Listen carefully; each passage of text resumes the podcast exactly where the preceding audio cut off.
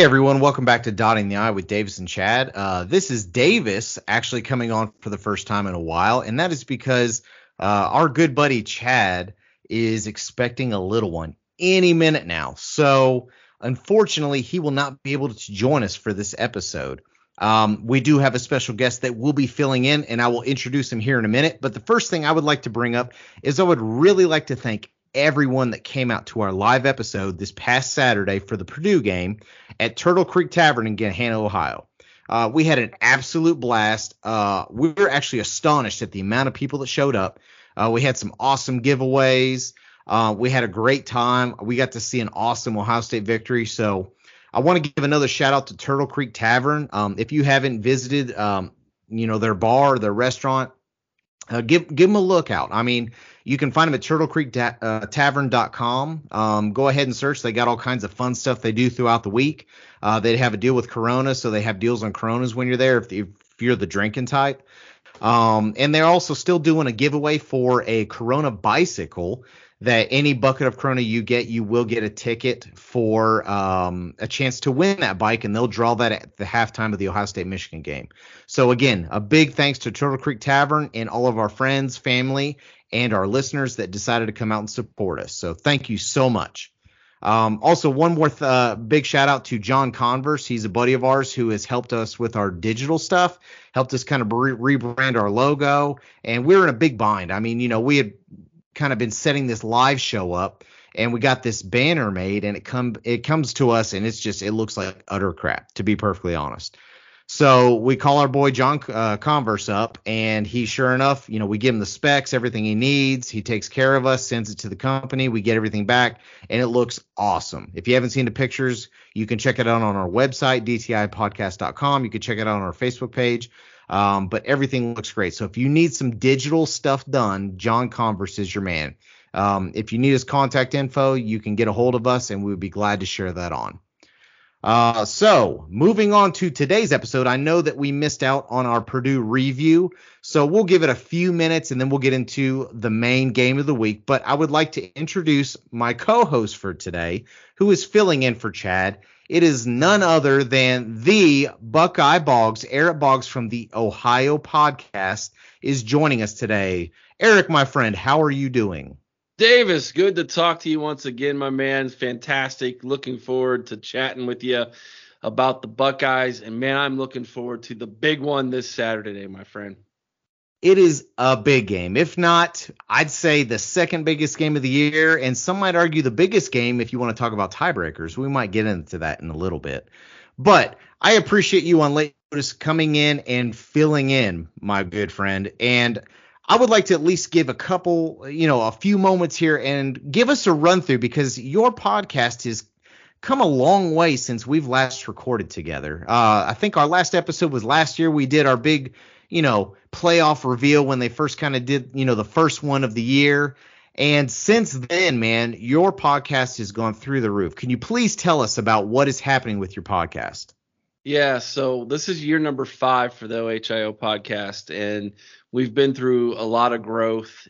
We decided to go from just being audio only to video last January, and we had some of those growing pains, but then it just exploded. Uh, YouTube has been fantastic for us as a medium. Our audio has also exploded, and not sure if it was just people discovering us on YouTube or the fact that we created a partnership with Fansided uh, which runs, which owns the Scarlet and Game website, uh, which is a uh, written format uh, for Ohio State. It's a it's a basically a fan-driven media for Ohio State, and we became the official Ohio State podcast for them. And so we're all over their uh, Ohio State pages and then we also did a had an interesting move before the f- season started when we became Big Banter Sports official Ohio State podcast for football. And Big Banter Sports is a young startup company uh, from a couple Buckeyes. They uh, graduated a couple years ago, decided that they wanted to challenge Barstool Sports, and they said, well uh, the the what we're going to do is create a barstool sports type of media company where we get 14 podcasts uh, representing the 14 different uh, Big Ten schools together and just let them banter. And it has been great to collaborate with other Big Ten schools podcasts for previews and things of that nature. Um, we we've had some funny some funny prop bets with uh, uh, some other podcasts. We created the first ever rivalry trophy between podcasts, which was great.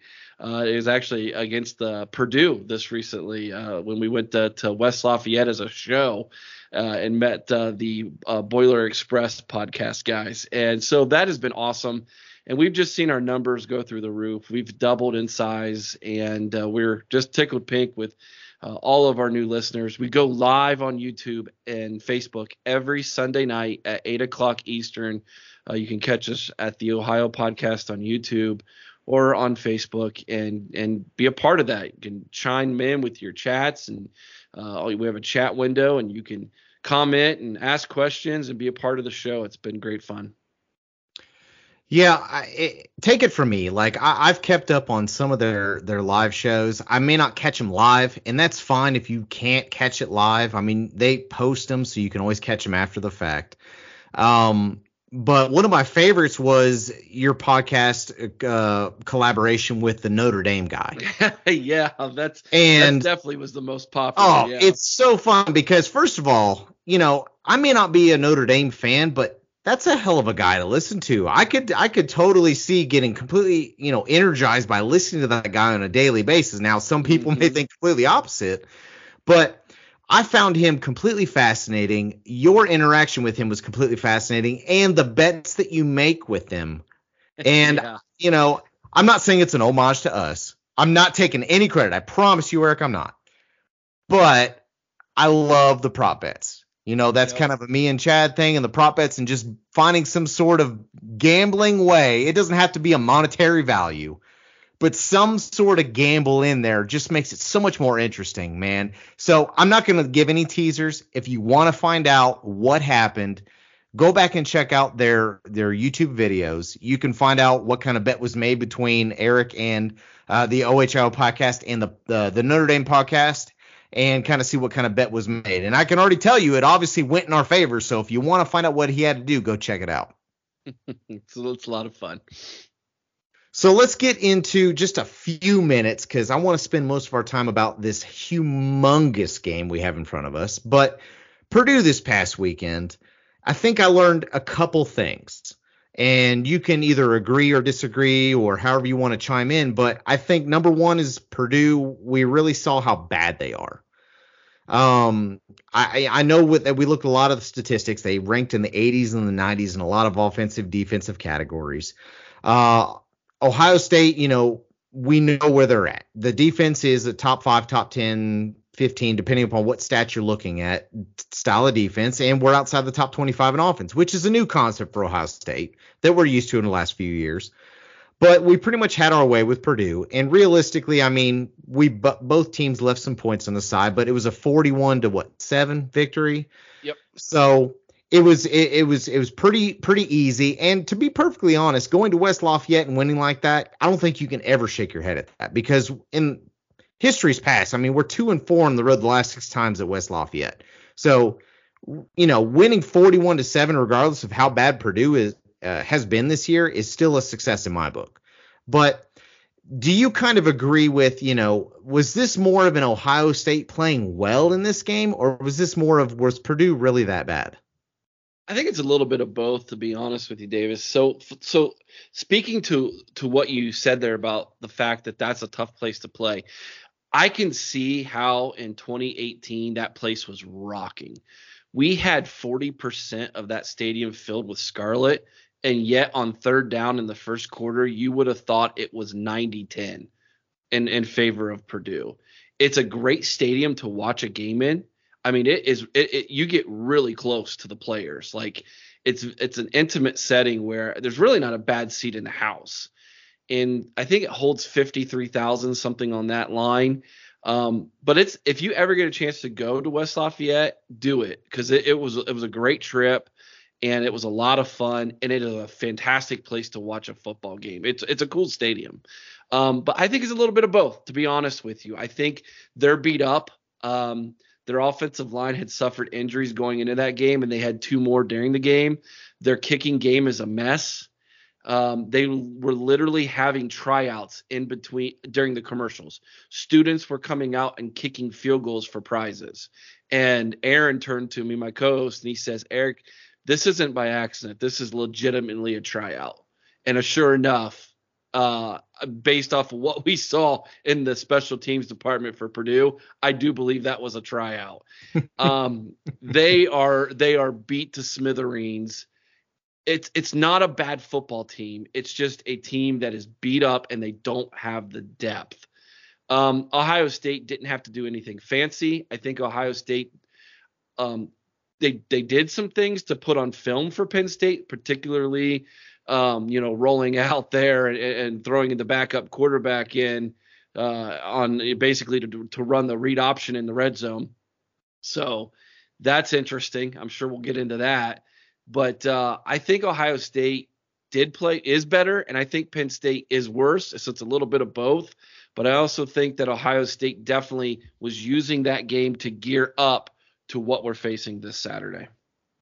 That, that, that's a great way to put it to be honest with you before we go on to that you actually bring up a point and i swear it's been something that's been on my mind and you've been at a lot of games a lot more recently than i have um, but I almost feel, and especially from home, that I don't feel like Ohio State has the greatest home field advantage in regards to what other schools have. And I feel like when I've been there, a big issue is that it's almost so big that you don't feel like the crowd's on top of you. Mm-hmm. And it doesn't feel as intimate as some of these other places possibly do. Plus, it doesn't help that Ohio State doesn't play a lot of big time night games anymore at home. You know, especially right. since Fox has been introduced, we're we're playing most of our games at noon.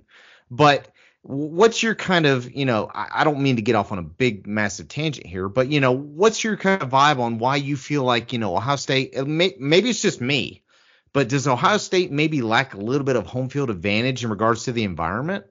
Um, maybe not so much the environment. I think that the home field advantage comes from the fact that the players don't have to travel. That that alone I, will help a player stay in their routine, sleep in their their own bed, that type of thing. But the fan base, I think, has gotten we're just spoiled, and if we don't have a big game to really get rowdy for, we you know, and then you know half of them get liquored up during the day, and you know it's a it's a noon game, you know, type of atmosphere I feel like if there's going to be one where we have a home field advantage, I really do feel like it's this Saturday because I think this is the one that the fans circled as this is the one I want to go to. This is the one I want to be at. Uh, if I have to save up for one game, this is the game I want to save up. There's not a lot of games on our schedule, home games, that really matter. This one does. And so I feel like there will be a home field advantage in this particular game. But when it comes to the other five, I seriously doubt it. It just, you know, Maryland, take Maryland for instance. Like we got loud. I was at the game. We got loud on third down, but it took us a, it took the fan base basically the pick six to wake up. That Maryland had that, had the entire shoe stone cold quiet and they jumped out to a lead. They took the crowd out of it, and then when the pick six happened, the fans the fans came alive, and from that point on, on third down, it was loud. It just seems like sometimes it's not necessarily the players that have trouble waking up; it might be the fans have trouble waking up to create that home field advantage. Now, if we're talking basketball, Davis, let me tell you something, man. Yeah, I've, I've been to I've been to, to oh, uh, Value City Arena. It's gosh, it's it's terrible. Yeah, it is bad. It is the worst basketball arena in the Big Ten and St. John's Arena was a thousand times better. Yes, yes. I have been to some basketball games, and I can completely agree with you on that. Value City Arena is like almost so big. The way they have it set up, it's just like they never fill out the place, and it nope. just feels like no one's on top of anyone. I feel like that. That's that's why Cameron Indoor is is such a big yep. place in Indiana. Absolutely. Like, you know what I mean? There there there's so much more. It may not fit as many people, but you feel like there's three times as many people there. Yeah, I, I, I, agree, and I yeah, Pitt, you know, Purdue had a good home field advantage, and Ohio State in football sometimes doesn't. Despite despite the fact there's 105,000 there, it feels like there's 30,000 there sometimes, and they're so far away from you that it doesn't matter. So yeah, I agree. If it's not a big game, you can feel it in the shoe. It is. It's more of a uh, wow, I'm glad to be here. Let's sit down and watch a football game, right. you know, as opposed to I am here to cause havoc. Um, I write a column every week on Scarlet and Game where I create, I, I, I, write down my confidence level. I have five categories. One is coaches. I'll, I'll, I'll compare the coaches, the offenses, the defenses, the special teams. And my fifth category I call X factor. My X factor for this week, for this game, and the reason why – and I don't mean to get ahead of, of where we're at, but the reason why I think Ohio State can and will win this game against Penn State will be the fact that I think the crowd makes a difference. Yeah, so let's go ahead and get into the game because, like I said, I don't want to spend a lot of time on Purdue. I think we're all kind of in the same boat. Um, the one thing I do want to leave from the Purdue game before we move on is I'm not going to say I called it, but if you listen to the live episode, I was literally talking about creating a package for Devin Brown in the red zone. I swear. If you don't believe me, go back and listen. And literally, I swear it was one on the second, third, second, third drive. Sure enough, Devin Brown comes in at the 20 yard line, runs one in for a touchdown. And I looked at everyone and said, I told you so. Like I'm the smartest person on the planet. No, I probably just got lucky. But this is kind of what I was hoping to see out of this team because, you know, I don't want to go off this huge tangent, but if this competition was so damn close, like everyone said it was in the preseason, then why aren't you utilizing Devin Brown in certain situations, especially since Kyle McCord is not blowing the roof off the building? You know what I mean? Like, I did not understand why he's not being utilized in certain circumstances. Plus, you never know at any given time, it may have to be Devin Brown's show. Right. And the more opportunities you can give him and give him experience in a game, the more prepared he's going to be if he has to come in. So I was that's the big takeaway I'm taking from this is that I'm I'm I'm seeing Ryan Day finally open up the shell and trying to, you know, finally incorporate and figure out cuz I th- I think Ryan Day is still trying to search for what this offensive identity is as well you know, they try to put their finger on it, like, you know, what is this offense? Well, we know what it's been for the last handful of years with Ryan Day. It's been mainly passing and rush when we can. You know what I mean? But I think this year it's been, well, what do we have? We know we have five of the best running backs in the country all in one room. We don't have necessarily the best offensive line, but, you know, we, we have some of the best wide receivers. We don't necessarily have the best passer in the country. So what are we? You know, Ryan Day wants to favor the pass, but he also understands the run's important. But I don't think we've really established what we are yet this year. So mm-hmm. I think he's still searching for that. And to be perfectly honest, I don't think you can really label us under one thing like you have been in the past. I think we can be a bunch of different things. I think this yeah. offense could be kind of a chameleon this year. It can adapt to whatever the game needs to be and whatever they're seeing. And I think if we can adapt in that game, then we can we can make it work. So yeah. You know, I was I was talking to Chad, and I think the, the big thing this year is that I don't feel like we're going to be out of any game this year just because the defense. Mm-hmm. But I I've, I've, I have a sneaking suspicion it's just going to be a grind fest all year. Mm-hmm. Yeah, you're you're you're preaching my language, man. You're you're speaking my love language. So uh, we a couple weeks ago had a debate on what is the identity of the offense, and we came to the conclusion that the identity of the offense is whatever's working that day.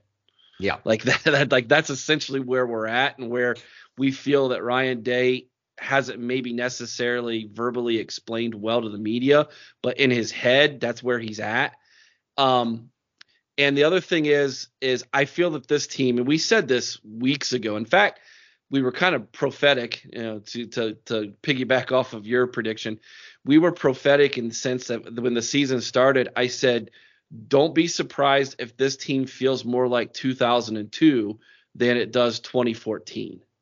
Yes. And what I what I meant by that was I I felt from the beginning that the defense would lead the way and the offense would be can we just find enough points whether that be through the air, ground, sea, whatever Yes. special teams, whatever it took. And of course, the Notre Dame game was the perfect example of that, which we I immediately declared that this that was this generation's holy Buckeye game.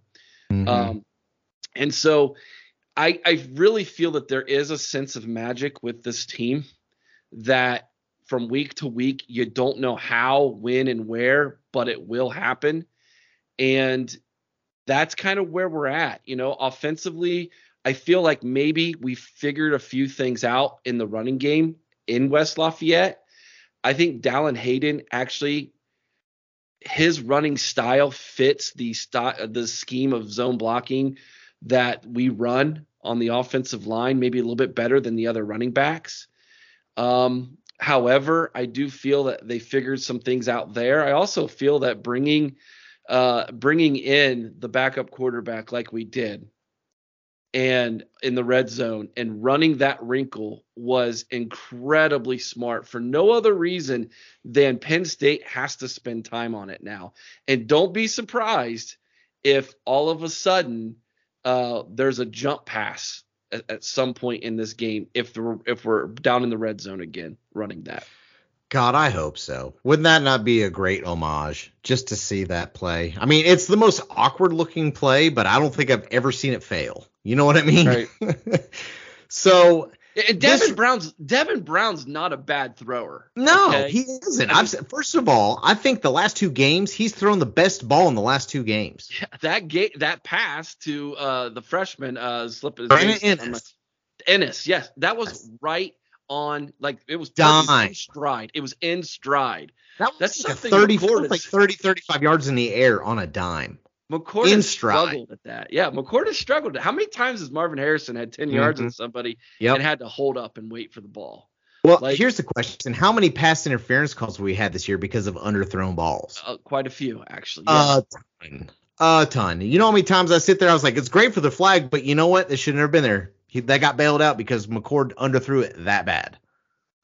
So And that I, I, that's I'm not. Bugaboo, And, yeah. and listen, and listen. I'm not trying to say that Devin Brown needs to be the starter here. Okay, it was obvious that that Kyle McCord was more consistent in the first three games. It was obvious. Okay, um, but at this, it, it, it was was the was what the man that gave Ryan Day confidence in running the most, uh, you know, the the larger part of his playbook. Okay, right.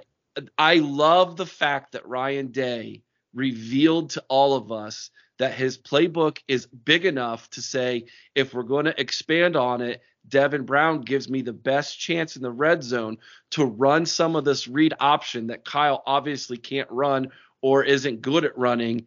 And it's a completely different wrinkle.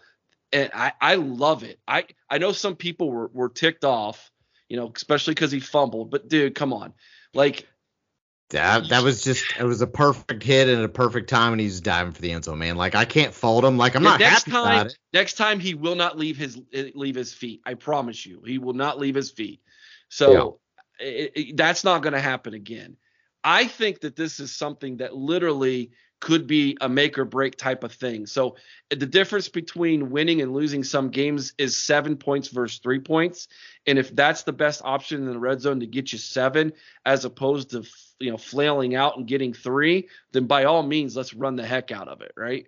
Absolutely. Like I, I'm so on board with that.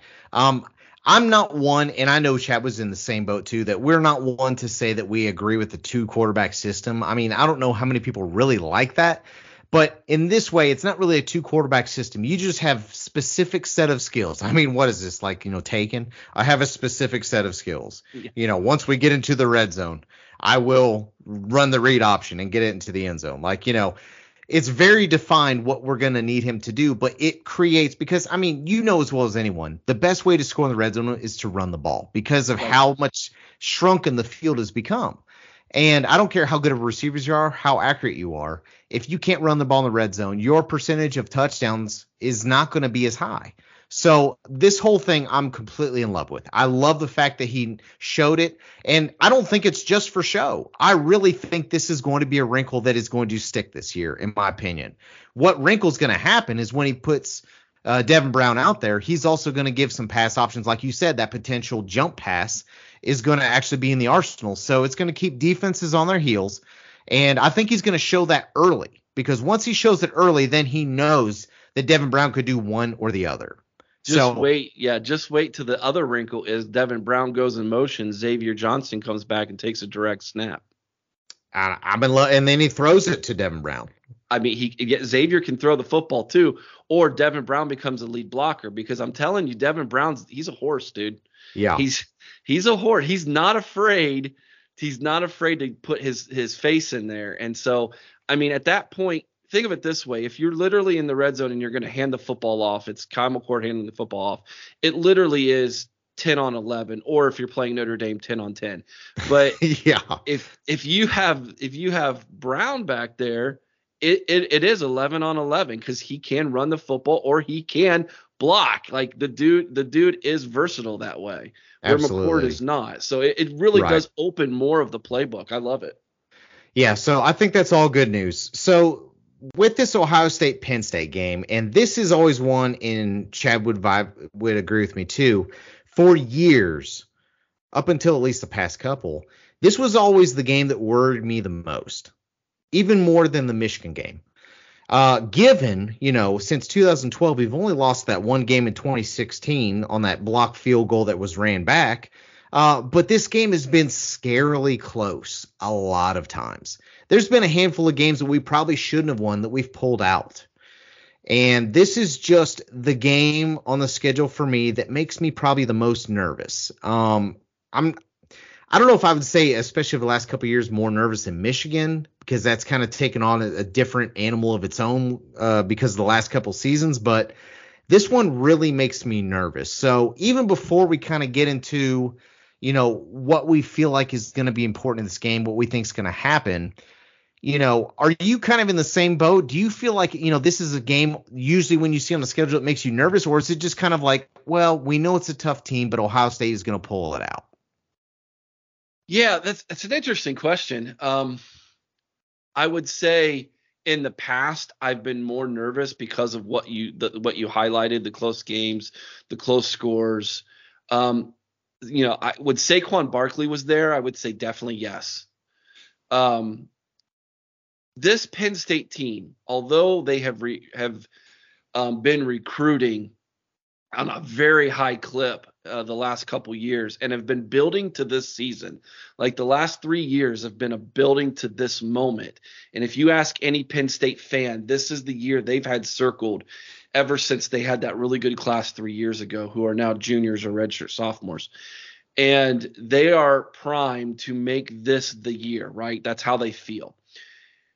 That being said, I'm eerily confident right now. Like I understand that this thing can get swirly.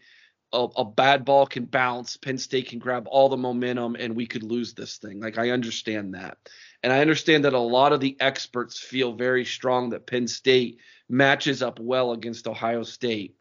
But we also match up well against them as well in some areas. And this is going to be kind of one of those games where there's some give and take, and whichever team kind of has that. Uh, I guess the big play moment I think is going to win. But that again, this is why I'm I'm feeling confident. I think the fans being at Ohio Stadium, you know, the atmosphere that's going to be there in our favor. You know, the whole Scarlet out the shoe thing, the X factor in this.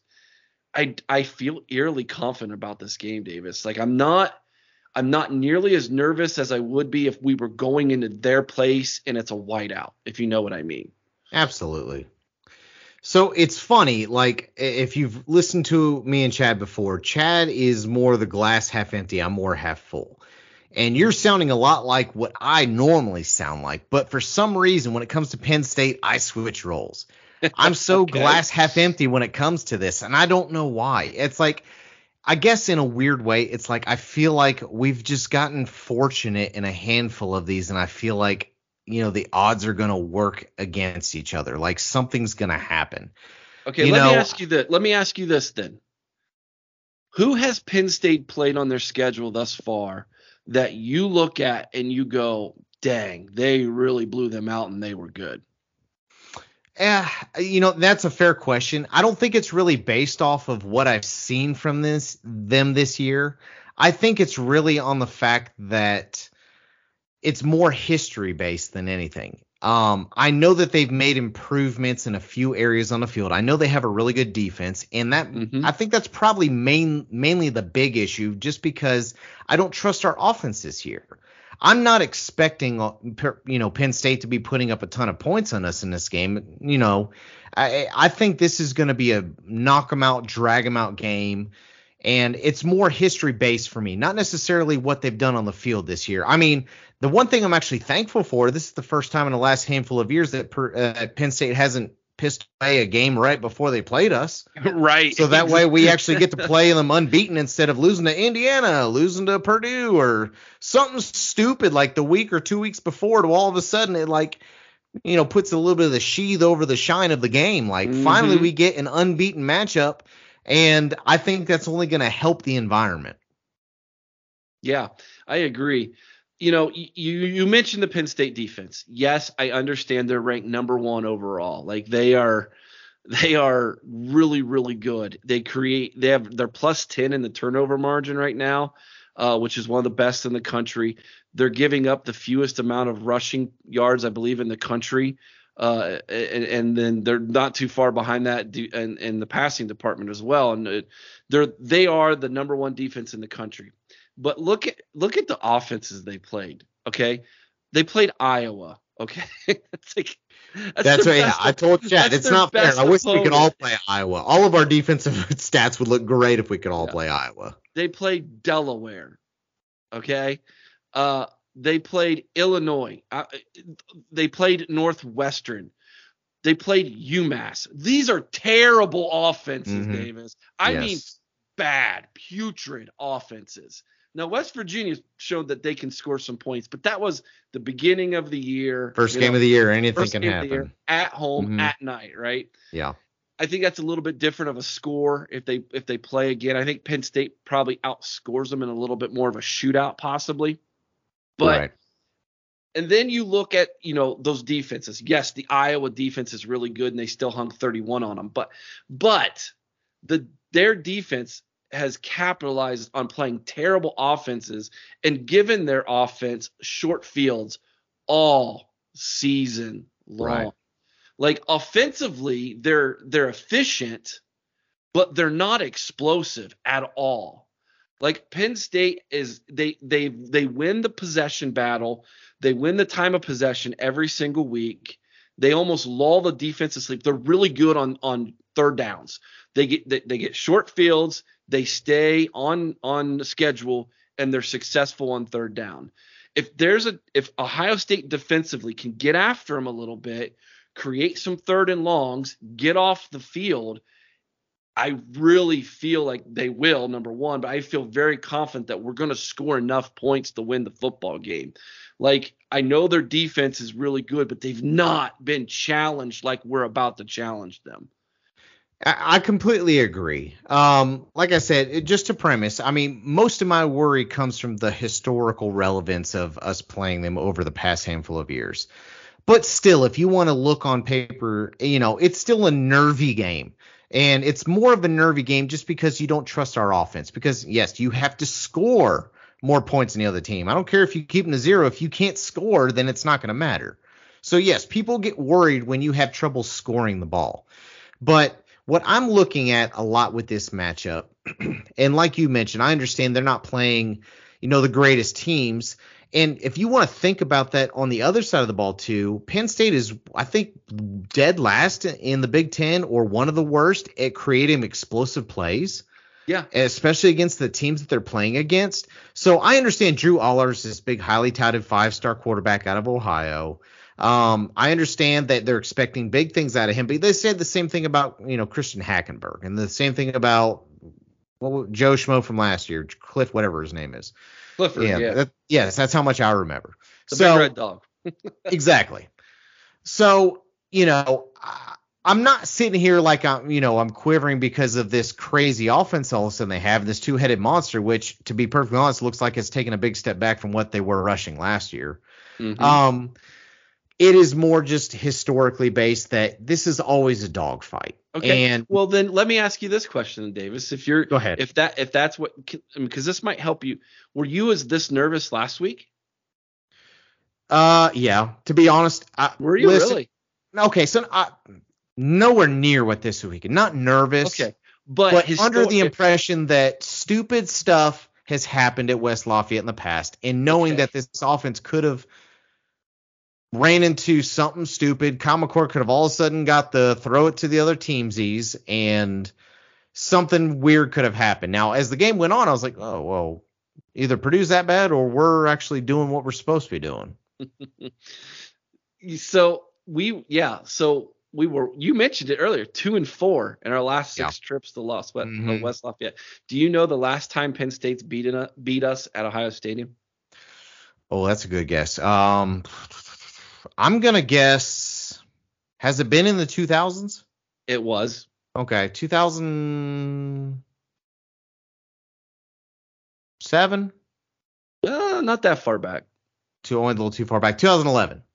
Bingo, there it There was. it was. Our, it was our Bryce terrible Miller's first year. our two our terrible 2011 year when we were six and seven. Right? They got they got us in our home stadium that year. They since then we have beaten them at Ohio Stadium, even when we were down 21 or however many points in what was that 2015, 20 was 2017. 2017. Yeah, and we had an Mhm. amazing comeback. Okay. Yeah. Yeah. Saquon ran ran the first kickoff Uh-huh. back all the way, and we're down like 20 some points in the fourth quarter. And JT Barrett all of a sudden decides I'm gonna play moment. quarterback for Yeah. one quarter. Yeah. I'm just gonna decide to throw 13 for 13 for three touchdowns and we just won't- decide to play won't- quarterback. We won't talk about the following week's trip to Iowa City. No, no, but not at all. but my point point was standing. We even won that one. yes, Like there is Yeah. some serious. So think of it from the perspective of Penn State. They they have a serious monkey on their back when they come to our shoe. Okay, when they come to our home, there's there's some bad mojo for them. Okay. Yeah, There is I, every Penn State fan I have talked to, every Penn State podcaster I've podcasted with the, so far this season and this week have all said the same thing. If we win, we win close. Okay? If Right. it's close, I'm telling you, we win the football game. Our defense, whether it be JT Tuimoloau doing what he did last year on them, right. whether it be Denzel Burke, whether it be Pryor, somebody is going to make a pel- going to make a play. And uh, hey, man, Kyle McCool in the fourth quarter, buddy, you go look up Kyle's numbers in the fourth quarter. They are awesome. Okay. Yeah, I agree. Kyle, Kyle's actually a second half player. He needs he needs some time to kind of get into He the needs- game, which he's is kind of a the players that- downside. He needs he needs hitting the he needs hitting the chin. Yeah, Like, he, he it's kind of a downside, but once he gets into the game, he he starts filling in that role pretty damn well. So it's funny. I, I think I've actually kind of leveled it down to why I'm so nervous about this game, and it's because of what's happened at Michigan the last two years. Because I used to be nervous about the game, but not so much. And then all of it takes is one year for them to finally get you. You know, and it may not take much of a difference, but one year for them to finally get you. Yes. Have we always pulled these ones out against Penn State? Yes. Were we always pulling them out against Michigan? Yes. You know, stopping it on a second uh, uh, on a, a go for two at the at the end of the game, or you know the the JT Barrett run or whatever it is. You know, even though we had that big stretch, we snuck past, and then finally they got us, and then all of a sudden it became a problem. Yeah. So maybe that's what's in the back of my mind about per, uh, Penn State is that you know at some point when is that tide going to turn? Is it going to be this year? Is this their best opportunity to turn the tide this year? Because we can look at all the stats that we want to, and from me locally down here in Kentucky, like I don't hear the local Columbus radio, so I hear more of the broad national news, and I'd say at least 60, 70 percent of people are taking Penn State in this game. Yeah, which is fantastic. I love that. Do it. You know, keep keep doubting this defense. Keep doubting Jim Knowles. Keep doubting Ryan Day. Keep doubting uh, these seniors. You know, the upperclassmen. Keep doubting Marvin Harrison Jr., which is the absolute dumbest thing anybody could uh, could ever do. Um, yeah. How about how about Purdue calling our offense basic? okay, like like yeah. keep doing that stuff. Yes, it's stupid, please. okay? Because it just adds motivation and uh, to this team. And they, I, okay, so I, I, here's what I think, man. Here's the difference between Penn State and the team up north. All right, the team up north actually believes like believes their own crap. Their confidence is through the roof. Penn State's not there, man. They're not there. They are still number 3 in the conference and they know it. They are they're they they are they are chasing. Um 2 years ago Jim Harbaugh somehow got that team to believe they're not chasing. They are they are who they are and and it it just absolutely was a snowball going downhill. I don't see that with Penn State. I still don't see see that. I expected a year ago. I, I called it a year ago. I thought Penn State was going to be the team to beat in the Big Ten. And yeah, even though they've looked really good in these games, I just don't think that they're there yet. I don't see that mojo on the sideline. And and a part of that re- is is James Franklin is I just don't think he's a big game coach. I mean, two weeks ago, he was yelling at his own media, asking him questions about why he's not throwing the football down the field. You know, and his response was, That question makes my skin crawl. Like, what in the world? Like, he's Franklin's in his own head, man. He really is. Now, the one coach that does give me some pause is uh, Manny Diaz. The dude's the dude's really good defensive coordinator. Mm-hmm. But they got they got Mike Yurcich calling offensive plays. Right. That's why they're that's why the last man. Big Ten in big plays. Absolutely. Come on. Right. We got we've got this, Davis. Man, I'm telling you, I'm I am I'm feeling more and more like we've got this. I'm not saying we're we're gonna win big. I feel this is definitely gonna be a close game, but I feel I feel it's advantage Scarlet and Gray, baby. Yeah, so I, I, haven't given my score prediction yet. I know I know you're all expecting is Davis going to actually predict a loss. I'm not saying any of that. I'm just saying there's a lot of trepidation coming into this game just from past experience, from you know, still not a ton of confidence in our offense this year. Um, I understand Penn State hasn't played anyone, but they're hungry. They've been tr- they've been circling this game on the schedule for you know since last year at this time. So that that's all just kind of built into it. But I, you know, the one thing I want to kind of finish with that worries me in this game is I still don't know how healthy we are. You know, I've not gotten anything definitive about Trey or Miyan. I've not gotten anything definitive about Emeka.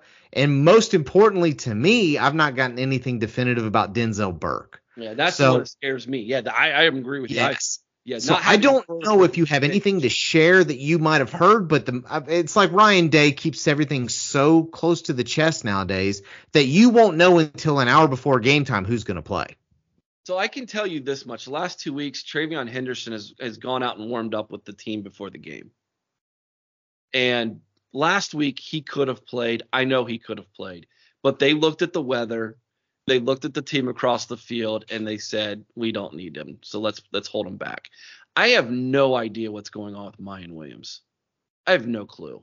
I i heard he was overweight and the coaching staff said dude you're you're gaining weight again. You got to cut weight. And it sounded like he did. And then he got in the game two weeks ago against maryland for one series and again last week wasn't even dressed.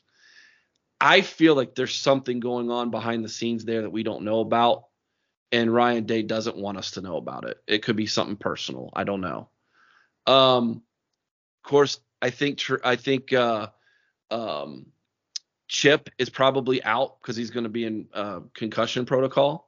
Right. So I think we're going to have Henderson and Dallan Hayden as our running backs this week, and I'm okay with that.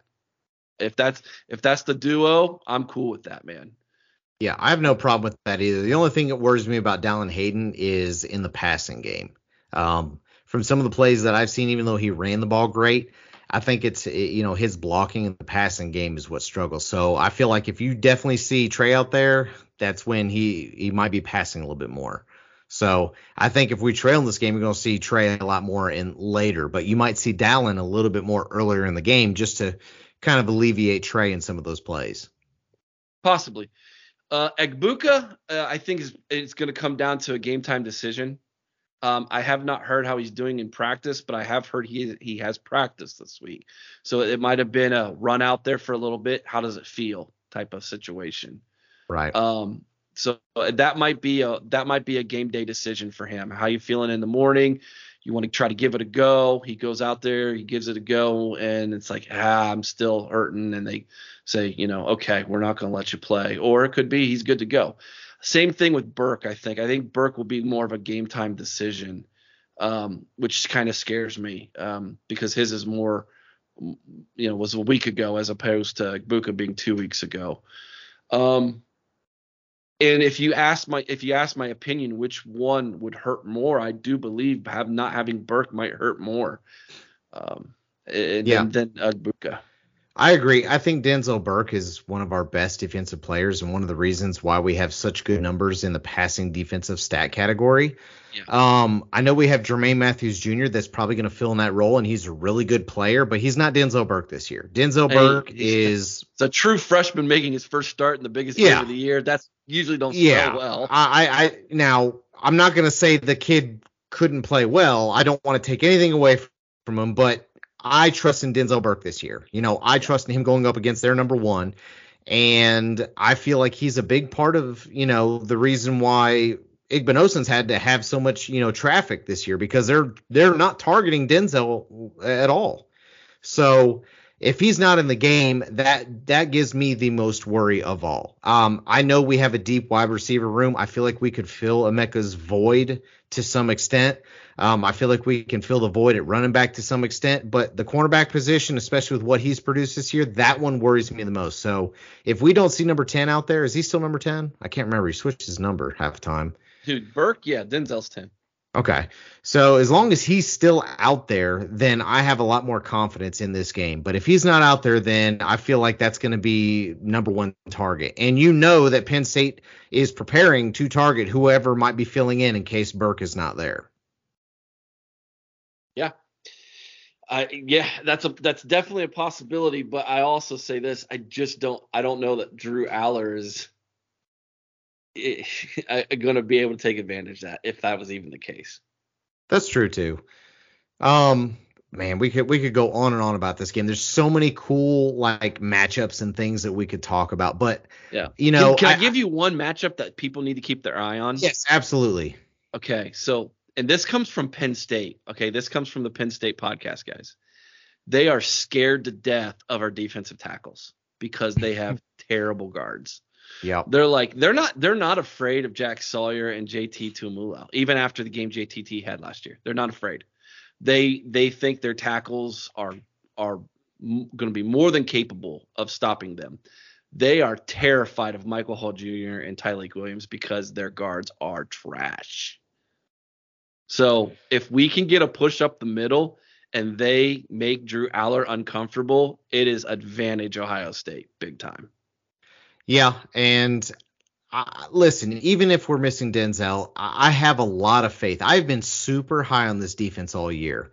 Um, I know a lot of people have, but I really honestly believe that this is going to be very similar to statistical wise the 2019 team.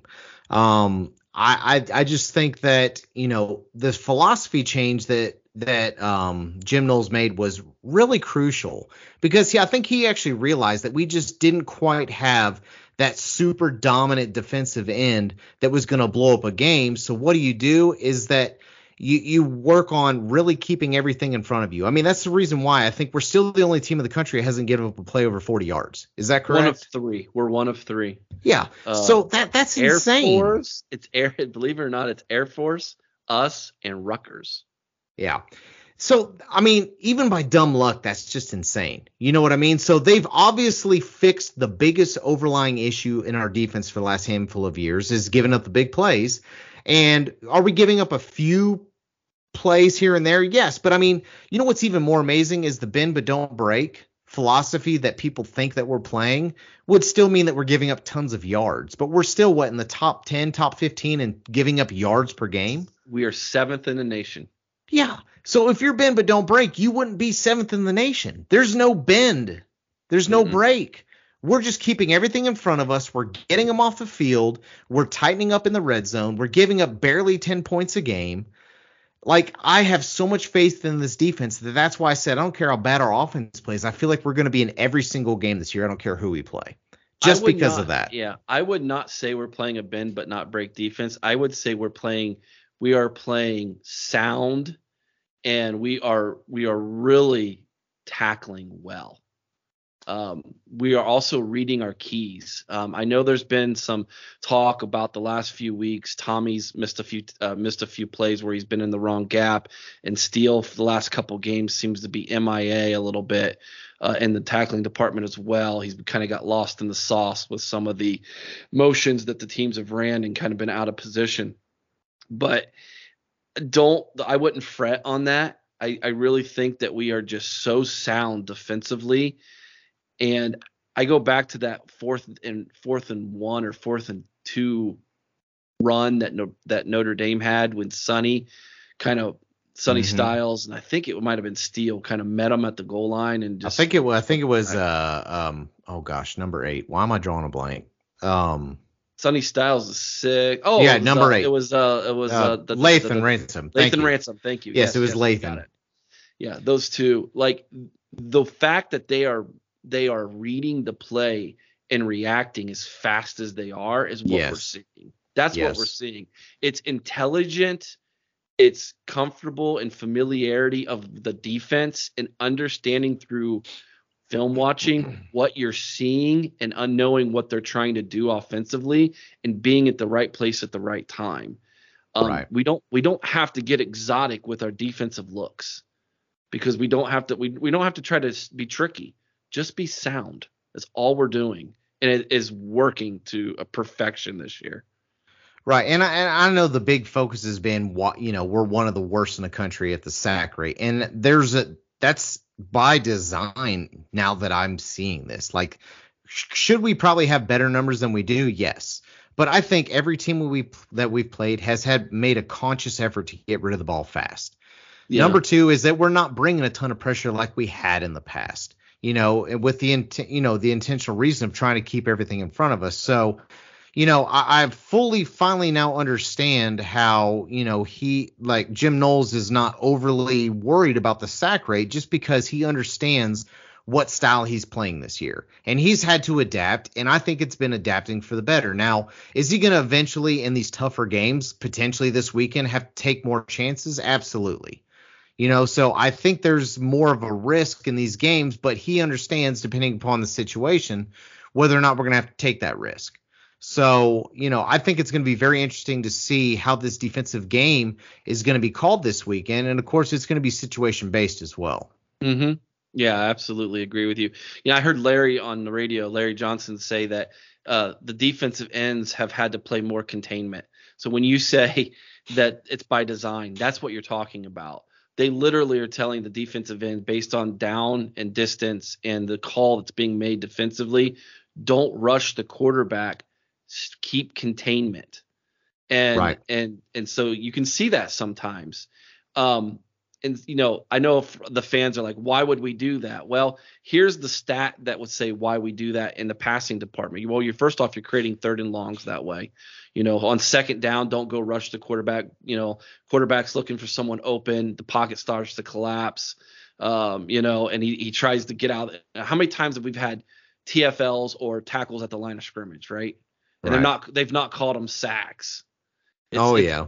Yeah. That blows my mind. But anyways, it, to me it's a sack, but they they're not calling it. Well, that. it's like the one in the Notre Dame game. Like I yeah. still don't I don't know how they didn't give JTT a sack in that game. Right. I agree. But that that's essentially what that that call is is happening. Right. But it also creates a, a, stat that no one talks about, HOB or hand on ball. Like mm-hmm. you get your hand up and you knock the pass down. Have you not noticed how many times we've been doing that now? Yes, finally that, getting our head turned around. We're getting the well, interception. And I'm, I'm, talking on the defensive line. Oh, that too. I mean, that yeah, actually, like, I, feel, I feel like that's happened more in the first six weeks than I can recall it happening yes, in an entire season. That's a part. That is that's a part of what the scheme they're drawing up. Where don't break containment, follow the quarterback's eyes, try to get in the passing lane, and then get your hands up. And right. it's you know it's the next best thing to a sack is knocking the pass down. Yeah. So that's something else that's that's you know and again it's a stat that no one mentions that really should that should be highlighted. I would love to know how many passes our a defensive line have blocked compared to you know other teams in the nation. I don't know that stat but that's that would be an interesting one to find out Right. So I feel like I said, I feel like that's all by design and that's intentional. You know, in the first handful of games, I, you know, like anyone else, I'm sitting there thinking, why are we not getting to the quarterback? Why are we not getting to the quarterback?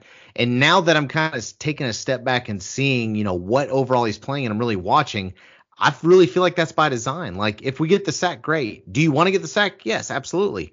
But at the end of the day, we're keeping everything in front of us, getting the hands on the ball, like you said, breaking stuff up, you know, keeping them to off off schedule, like you said, you know, keeping them third, you know, second and long, third and long, and getting off the field. And it's showing up in yards per game at seventh in the country, at points per game at what third in the country. So obviously he knows what he's doing. He's getting paid millions of dollars, and we aren't. So I think we're finally starting to see what the mad mad scientist is seeing. Yeah, which is funny because you know we all thought he would be drawing up these crazy like hybrid defensive end blitz from the other side of the field type of and, right. and he's really pulled the reins back on that and been like it's to me he he's learned this season just let these guys read the play and be mm. athletes and it's yeah. working absolutely man so let's go ahead and get into um let's get into some score predictions and then we added a new segment since gambling is now live in Kentucky since I live down here. Uh, that me and Chad also do a script parlay. Now he doesn't he didn't give me a bet he made, but whatever script parlay that we say is something we actually bet. So we'll do that and then we give our prop bets and I'll kind of let you throw your two cents out on that as well and then we'll wrap it up. Does that sound good? Sounds good. So I will at least reveal what Chad feel like the, his score would be, and you know I do feel bad that he didn't get to say his piece because his score prediction to me was very surprising. He says the Buckeyes win 45 to 31. Woo, uh, jeez. Uh, he said he thinks there's going to be a lot of offenses in this game and that our defense is going to give up the most points of the year. And it's funny, my immediate comment after that was Jesus. All right then.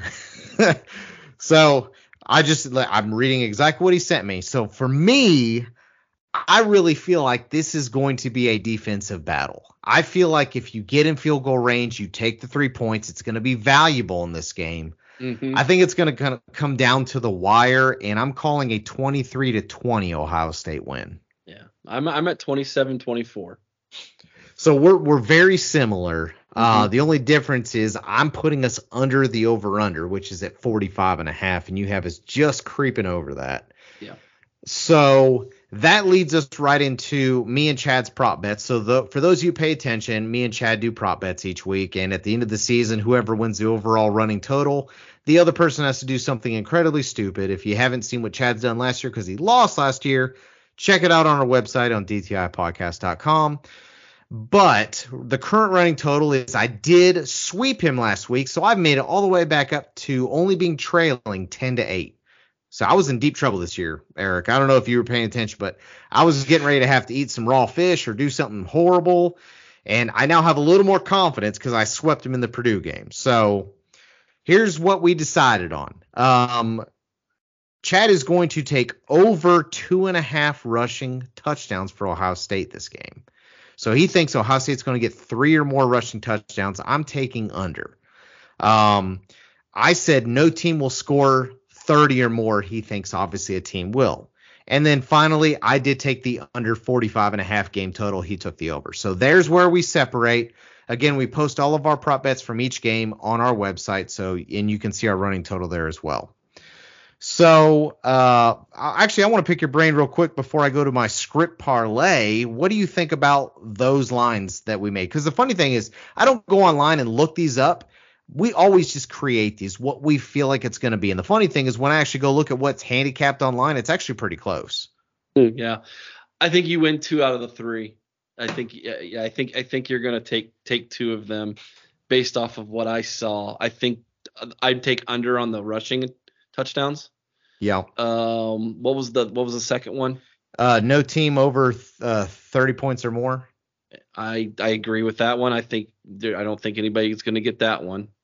And then the other one's under 45 and a half. So your score prediction I'm had it at that. 50. Yeah, I'm over. I that. have it at like 43, 42 in that range. Yeah, so you win two of them.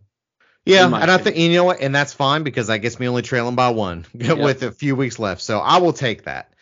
Um, so for the script parlay, like I said, me and Chad always announce these, and this is really what we bet.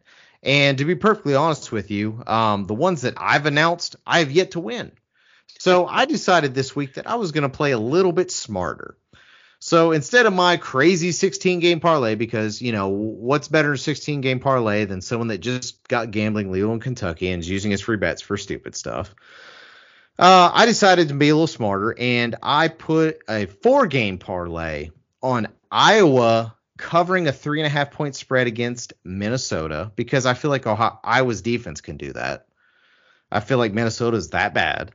I feel like Oklahoma Sooners just on a money line to beat US uh, UCF. Uh, that should be a guarantee. I took Duke over Florida State on the spread. Duke is giving up 14 and a half. I feel like Duke can keep it to less than two touchdowns in that game because I do not trust Florida State's defense at all. Uh, and especially the way I watched Duke play uh, Notre Dame gives me a lot of confidence that Duke could keep that a lot closer than 14 and a half. And then finally, I need good old Marvin Harrison Jr. to score a touchdown. So if I can get all four of those, that is a plus 575 parlay. So if you like that bet, go ahead and take it this weekend. Uh, pass. Fair enough. So I know, I know. is it the Iowa game that gets you? Uh, uh yeah, I I, Iowa to me, you, it, Iowa's the easiest bet in the world if you just always take the under. It is, but all I, all they have to do is beat Minnesota by three and a half. So don't, all Iowa has to do is score seven. I don't think Minnesota could score in Iowa. You want, me, you want you want my shot? I think Minnesota can beat them this week. Ah, it's at Iowa too. Brian Ferentz is the worst offensive He's coordinator in the history of football, not just college yeah. football, history of football. He's awful. He's holding the Ferentz family is holding that entire fan base hostage. It's unfair. And, yeah. And yet somehow they might still win the West. How crazy is that? You know, so the last point I want to make before we wrap this up, and it's funny you bring that up, is I don't know how many people are aware of the Big Ten tiebreaker. Are you aware of what the ten, Big Ten tiebreaker is? Yeah. So obviously, it, it, if if all three go 11 and one, talking about the team up north, Penn State and Ohio State, it then goes mm-hmm. to uh, conference opponent records, I believe. Of of the opposite division. Yes. So, so yeah, so what need, basically yeah, we would so basically, need Minnesota to be really, really good, right? mm-hmm. and, and then they lost last week to Iowa, which you know hurt. So mm-hmm. yeah. So that's yeah. why I'm kind of rooting for Minnesota too here. I don't blame Minnesota. you. I don't bl- listen. I gladly lose the money because it's still a free bet. but I gladly lose the money if I was right. But yes, uh, so potentially, let's say, you know, hypothetically, pardon me, hypothetically, we lose to Penn State this week and we beat Michigan at the end of the year, and Michigan, Michigan goes to Penn State and beats them. So we all are one and one against each other, right?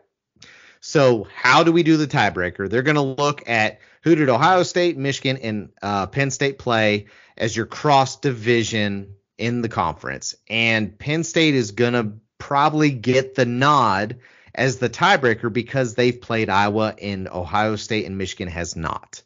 And Iowa, with as good a record as they have, when you look at combined record, is probably going to give them the nod. So you could see a situation, even if we beat Penn State and then Michigan or Penn State beats Michigan and then Michigan beats us. I mean, we're in the same boat no matter what. So nothing is safe unless we beat Penn State this week and Michigan at the end of the year, to be perfectly honest with you. So big game this weekend, man. I, I know we we've talked up a storm about it. Um, I'm super excited. Uh, it's going to be a great slate of football the entire weekend, man. Um, I, I I know that a lot of people are upset that this wasn't a night game, and I can kind of vouch for that. But I also really enjoy big time games at noon because man, I get to get my day started right off the bat, and I don't have to sit around and wait until seven, eight o'clock at night to get it going. So I don't know how you feel about that, Eric, but I actually I, I kind of like the noon game. Maybe it's because it's been built into my blood from the Michigan game, but I kind of like the noon games. Depends on the team. Depends on the game. Like to me, this this one, I feel that Ohio State and Penn State should play each other the last Saturday of October at night every year. That's I, I can't I can't argue with that because the the environment and listen, as much as I hate going to Penn State, that environment, that whiteout that they have, is probably the best environment in the Big Ten. Yeah. Bar I agree. Yep. So, um, yeah, I mean, we're super nervous, but I think we're both predicting a pretty close win here. Um, you know, I, I think at the end of the day, it's just going to come down to can Kyle McCord take care of the ball, and can we execute in the red zone? And I, I trust our defense enough to keep Penn State limited. So can our offense do enough in this game? And I think ultimately that's what it's going to come down to. I agree. I agree 100% with you, and I think we do.